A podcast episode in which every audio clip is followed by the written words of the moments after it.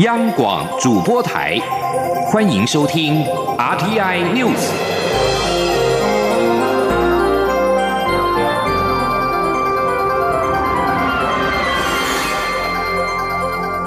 听众朋友您好，欢迎收听这节央广主播台提供给您的 RTI News，我是张顺祥。首先把新闻焦点关注到是台中市政府废止了中火的两个许可证。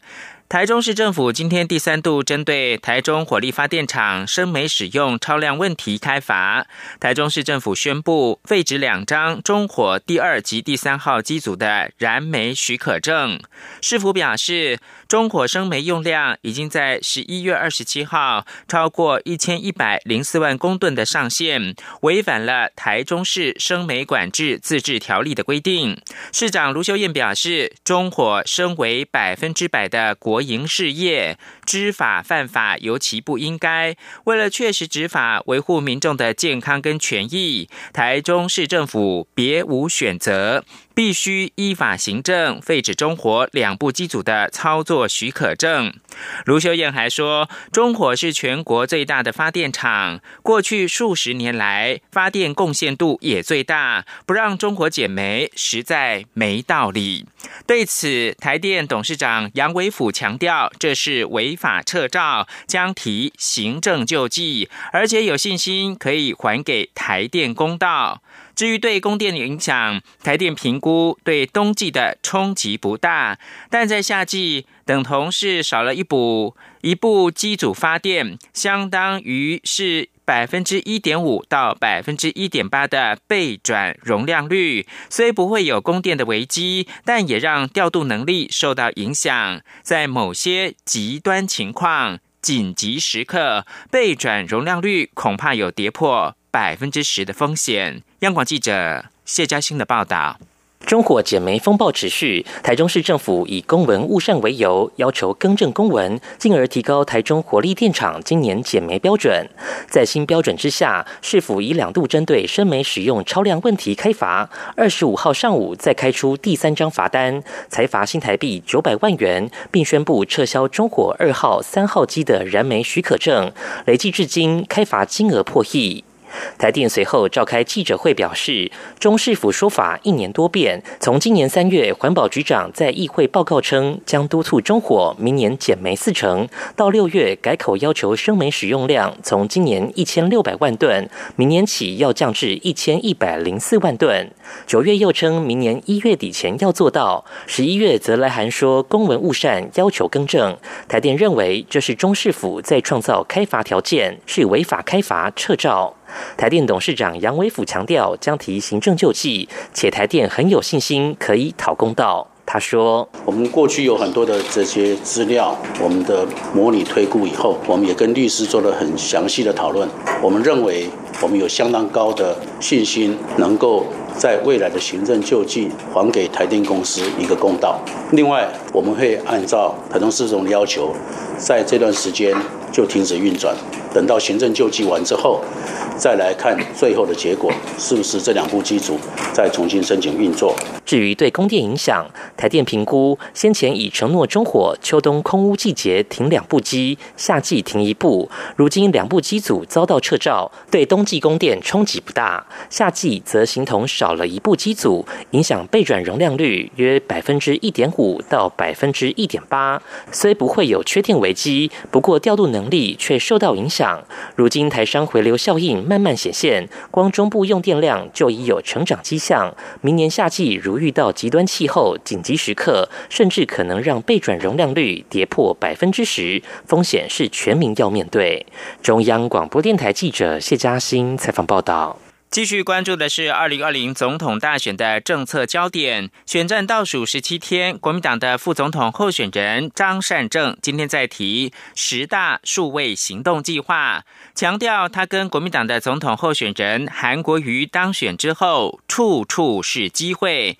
年轻人不必沾亲带故，就可以凭借自身的专长投入下一个时代的数位产业。记者刘品希的报道。国民党总统候选人韩国瑜竞选总部二十五号上午在党中央举行记者会，列出民进党优秀十大青年，讽刺与民进党高官有关系的这些年轻人，个个位居高官领高薪。出席记者会的国民党副总统候选人张善政则再提十大数位行动计划，强调他与韩国瑜当选后一定会努力推动数位产业，包括农业、制造、运输、医疗等领域，让所有学有专精。新的年轻人不需要沾亲带故，都能够投入数位产业，发挥所长。对于立法院民进党团预计在三十一号院会中力拼反渗透法三读，张善政表示，如果民进党强行通过这项法案，绝对会伤害台湾民主。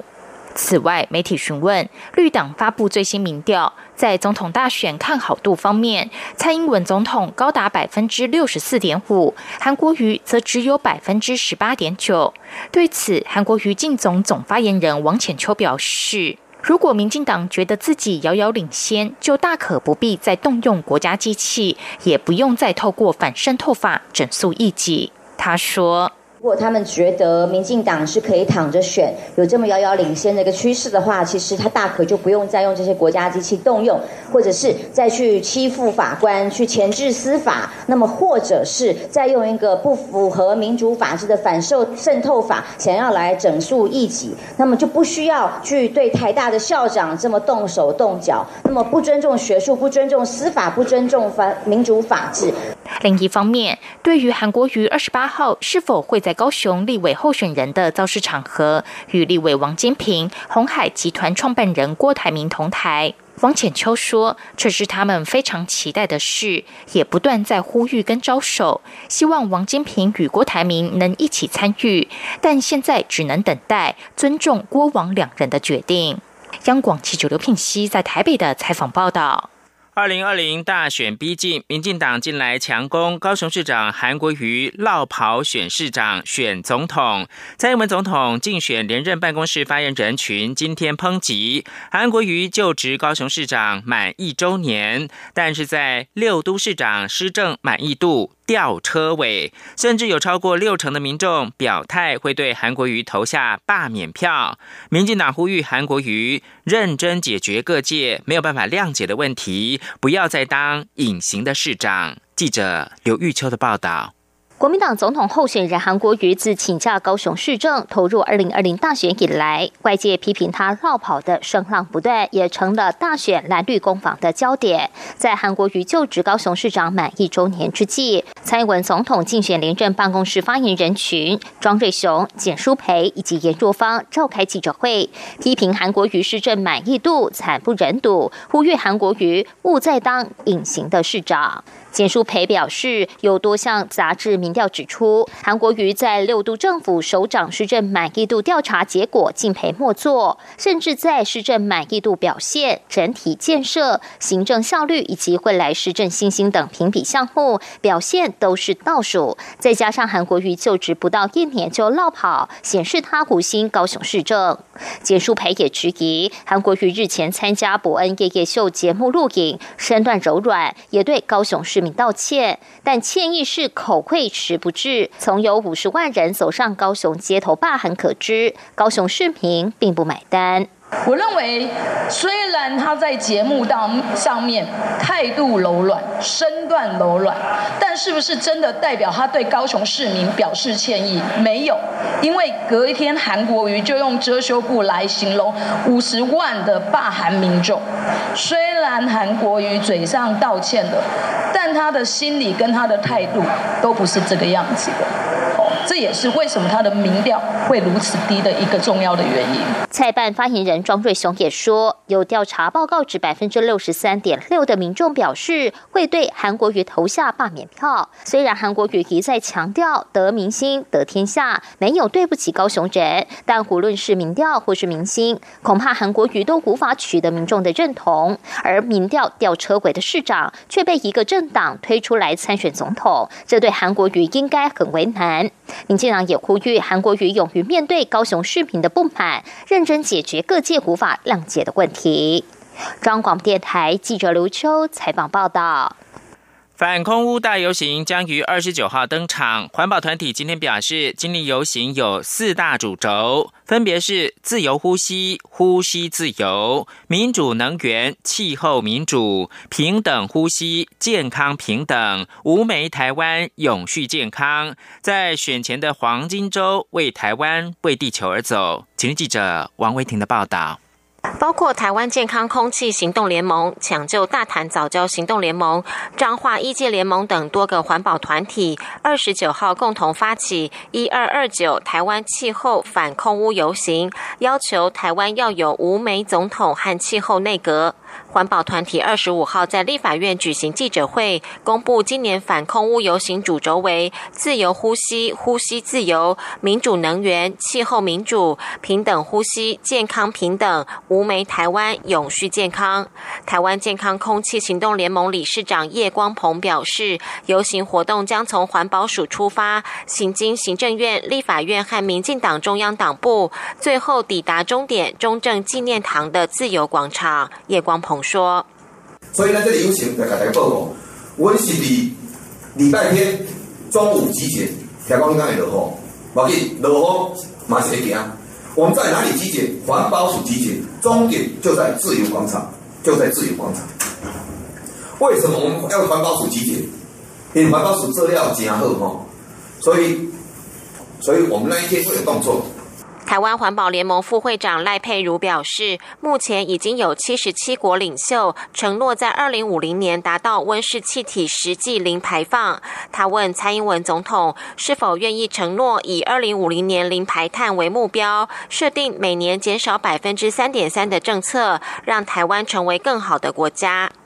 针对台中市长卢秀燕今天废止台中火力发电厂二号机和三号机组的许可证，出席记者会的叶光鹏、抢救大潭早教行动联盟理事长潘中正、台湾树人会常务理事潘汉生等人都支持卢秀燕的做法。叶光鹏表示，前台中市长林佳龙和台中市议会达成中火每年降载的决议，卢秀燕只是执行当时的决议，这是卢秀燕的义务。叶光鹏也点。名行政院长苏贞昌竞选新北市长时曾经说过，只要火力发电厂有污染就要关起来。所以卢秀燕取消中火的许可证，应该也是苏奎的梦想。中央广播电台记者王威婷采访报道。国际新闻。美国总统川普日前正式签署二零二零财政年度国防授权法，法案当中首度纳入对中国干预台湾大选的关切跟美台网络合作倡议，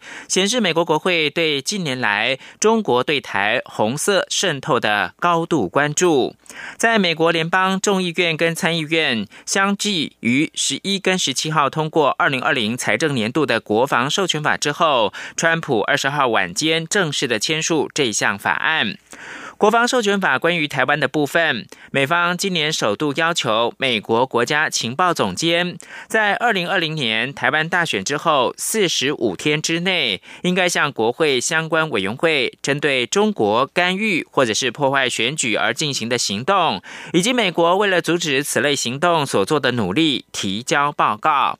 此外，法案也要求美国国防部长在法案颁布一百八十天内必须提交报告，内容包括了成立高阶跨部会美台工作小组，以协调因应新兴的网络安全议题的可行性。不光是国会议员，美国国务卿跟国防部的官员都多次表达对中国透过资讯战影响台湾政局的担忧。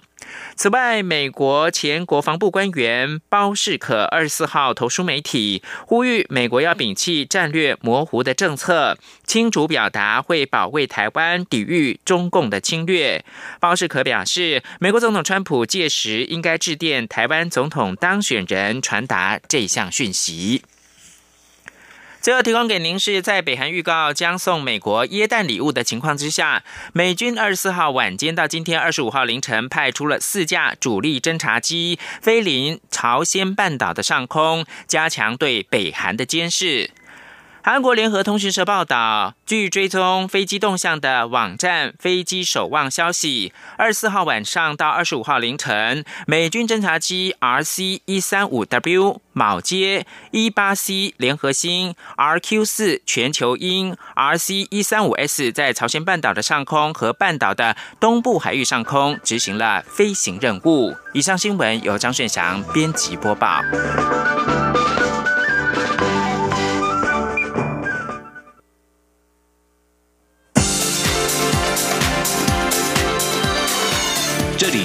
中央广播电台台湾之音，欢迎继续收听新闻。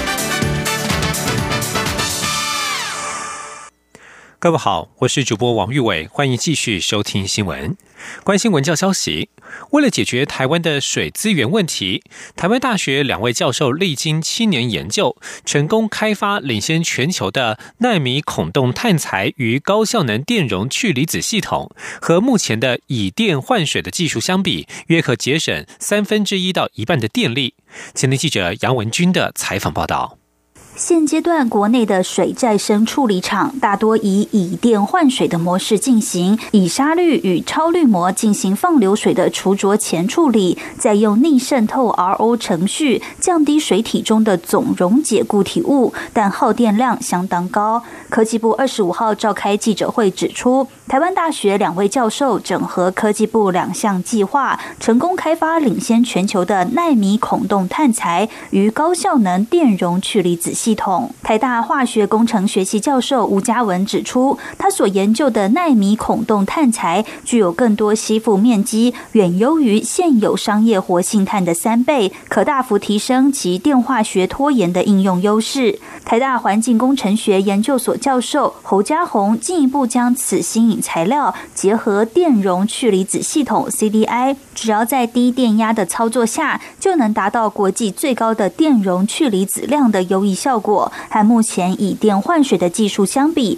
约可节省三分之一到一半的电力。他说：“沾水就分两块，一个是场内的，一个更是场外的，所以它都是可以适合摆在我的厂区内，或是都市的一个污水，让它再生好，再回去给工业界。”使用，所以它当设定的标的是是这样子，所以我认为对于台湾而言的话，反正因为我们台湾有一个高科技的这个特色，我们才有办法让我们有有这个使用需求，所以从这个地方促进这些技术的一个开发。教授也指出，此技术已成立新创公司，预计一到三年就能商品化，未来有望运用于国内半导体工厂、化工厂排放废水时使用，并加入太阳能元素，利用再生能源帮助降低水污染。中央广播电台记者杨文君台北采访报道：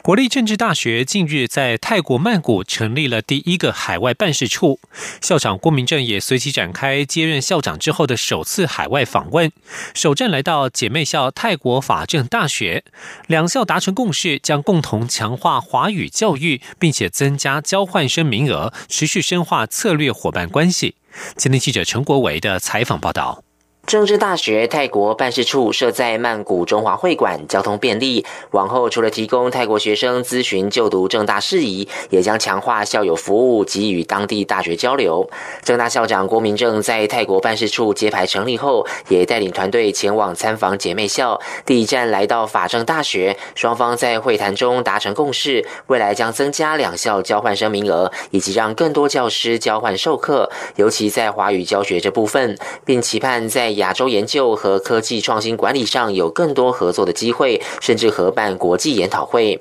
郭明正也向法政大学的师长提到，正大即将开设创新国际学院，预计招收四十名国际生，以全球研究为主轴，规划大一、大二不分系，到了大三，再由学生从全球治理、亚洲研究以及全球科技与创新管理等三个学生中择一作为专业领域。全球研究就是没有国家的，全球都只有气候的问题，全。就有人权的问题，都是以全球为单位。现在很多国家新的都在做这个。过去有什么国际事务啦、国际关系，那个是过去三十年前、五十年前的观念。现在的观念就是全球就是一体的。郑大表示，位于皇宫附近的法政大学是泰国排名第二的学府，学校在海外四十六个城市，共设有两百六十个合作机构。法政大学校长吉喜尼说，他非常重视国际化，也努力为数位时代的高等教育做出突破。未来将和正大密切合作。中央广播电台记者张国伟台北采访报道。继续关注政坛焦点。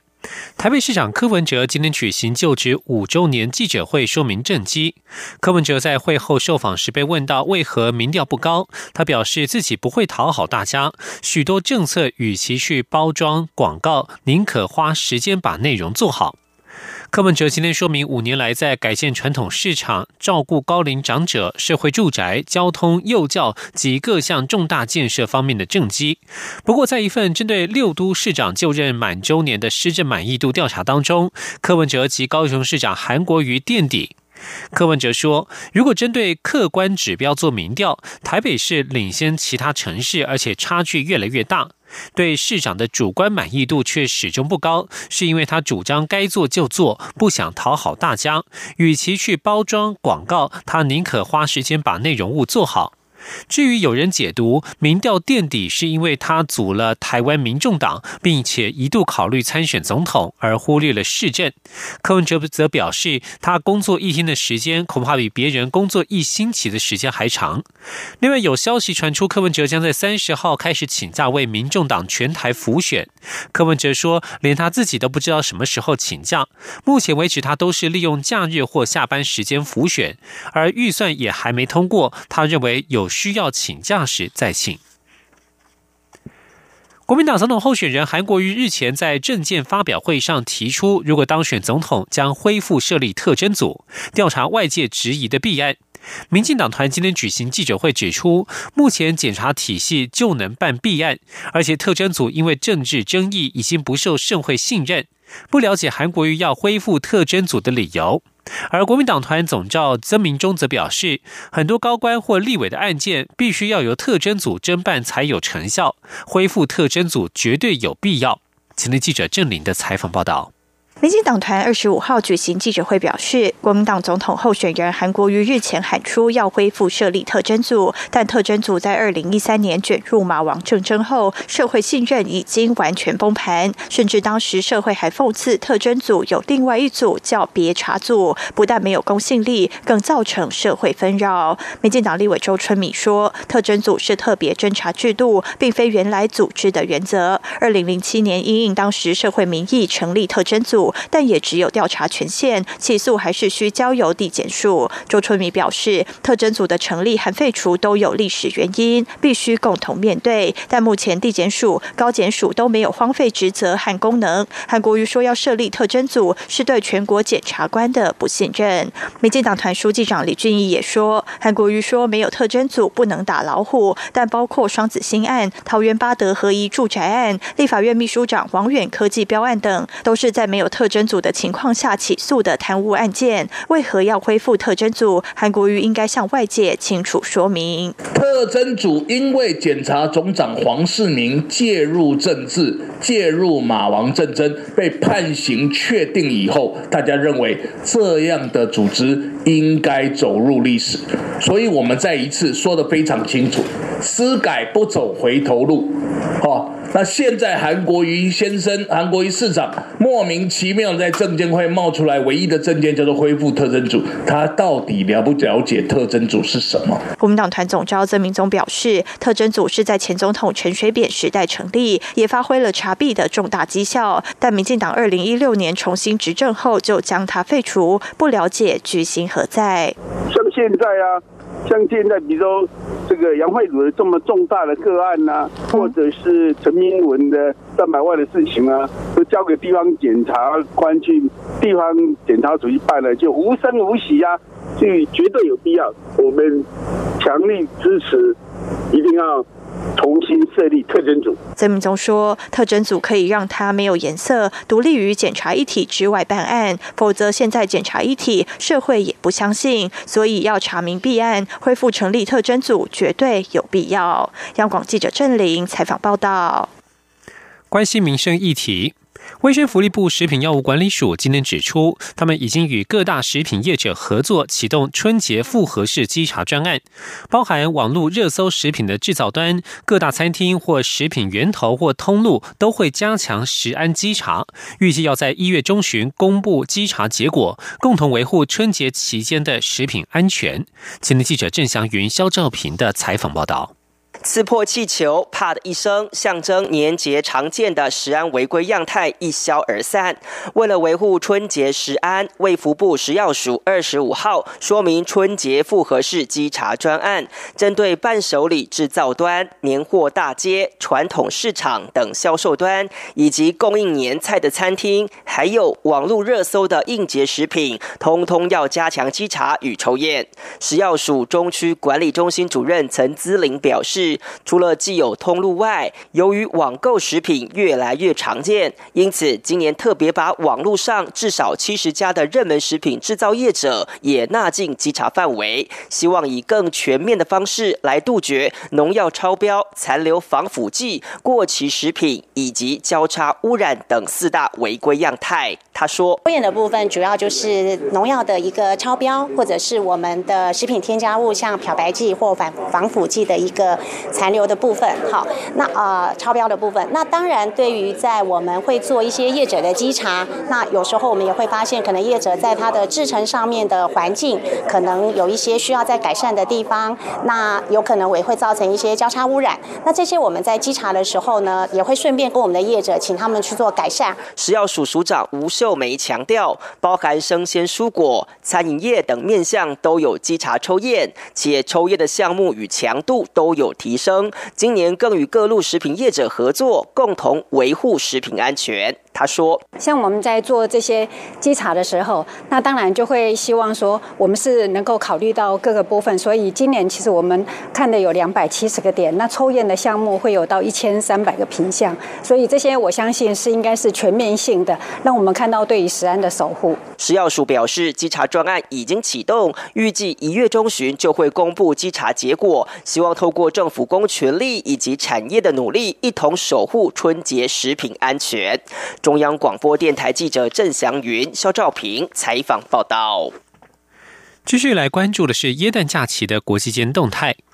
教宗方济各二十四号率领全球十三亿罗马天主教徒庆祝耶稣诞生。在子夜弥撒当中，他表示，神一直深爱着我们大家，甚至是我们最糟的一面。这是八十三岁的方济各担任教宗以来的第七次平安夜子夜弥撒。